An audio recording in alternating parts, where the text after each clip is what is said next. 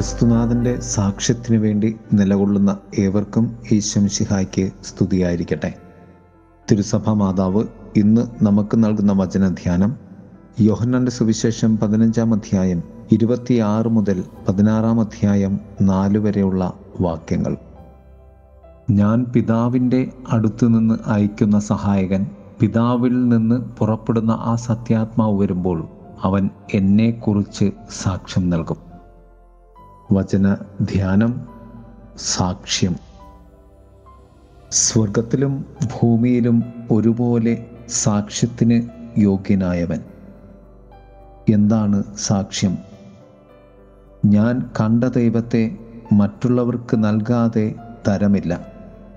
ജീവിക്കുന്ന യേശുനാഥനെ ഉള്ളിൽ കൊണ്ടു നടക്കുക എന്നത് വളരെ പ്രയാസമേറിയ കാര്യമാണ്. കാരണം ക്രിസ്തുവിന്റെ ആത്യന്തികമായ സ്വഭാവം സ്വയം നൽകലാണ്. ക്രിസ്തുവിനെ സാക്ഷ്യപ്പെടുത്തുവാൻ പിതാവിൽ നിന്ന് പുറപ്പെടുന്ന സത്യാത്മാവ് നിയുക്തനായിരിക്കുന്നു. നമ്മെ പിതാവിലേക്കും പുത്രനിലേക്കും ഒരുപോലെ കൊണ്ടുപോകുന്ന അഥവാ സാക്ഷ്യം നൽകുന്ന പരിശുദ്ധാത്മാവിന് നമ്മെ സമർപ്പിച്ചാൽ നാം ത്രിത്വൈക സ്നേഹത്തിൽ നിലകൊള്ളും. എന്താണ് സാക്ഷ്യം? പിതാവ് പുത്രന് സാക്ഷ്യം നൽകുകയും പുത്രൻ പിതാവിന് സാക്ഷ്യം നൽകുകയും പരിശുദ്ധാത്മാവ് ആ സാക്ഷ്യത്തിന്റെ അടയാളമാവുകയും ചെയ്യുന്നതാണത്. മൂന്ന് തലങ്ങളിലൂടെ ഈ ബോധ്യത്തിലേക്ക് അഥവാ സാക്ഷ്യത്തിലേക്ക് നമുക്ക് വളരുവാൻ സാധിക്കും. ഒന്ന് അറിയുക. വചനത്തിലൂടെയും പ്രാർത്ഥനയിലൂടെയും പഠനങ്ങളിലൂടെയും വ്യക്തിപരമായ വെളിപാടുകളിലൂടെയും പങ്കുവയ്ക്കലിലൂടെയുമൊക്കെ ക്രിസ്തുവിനെ സ്വയം അറിയുവാനും മറ്റുള്ളവർക്ക് നൽകുവാനും നമുക്ക് സാധിക്കണം. രണ്ട് സ്നേഹിക്കുക. യേശുവിന്റെ സ്വഭാവമാണ് സ്നേഹം.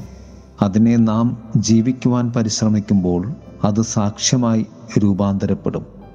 മറ്റുള്ളവരിലേക്കും എന്നിൽ തന്നെയും ക്രിസ്തുവിന് സാക്ഷ്യമായി അത് മാറും.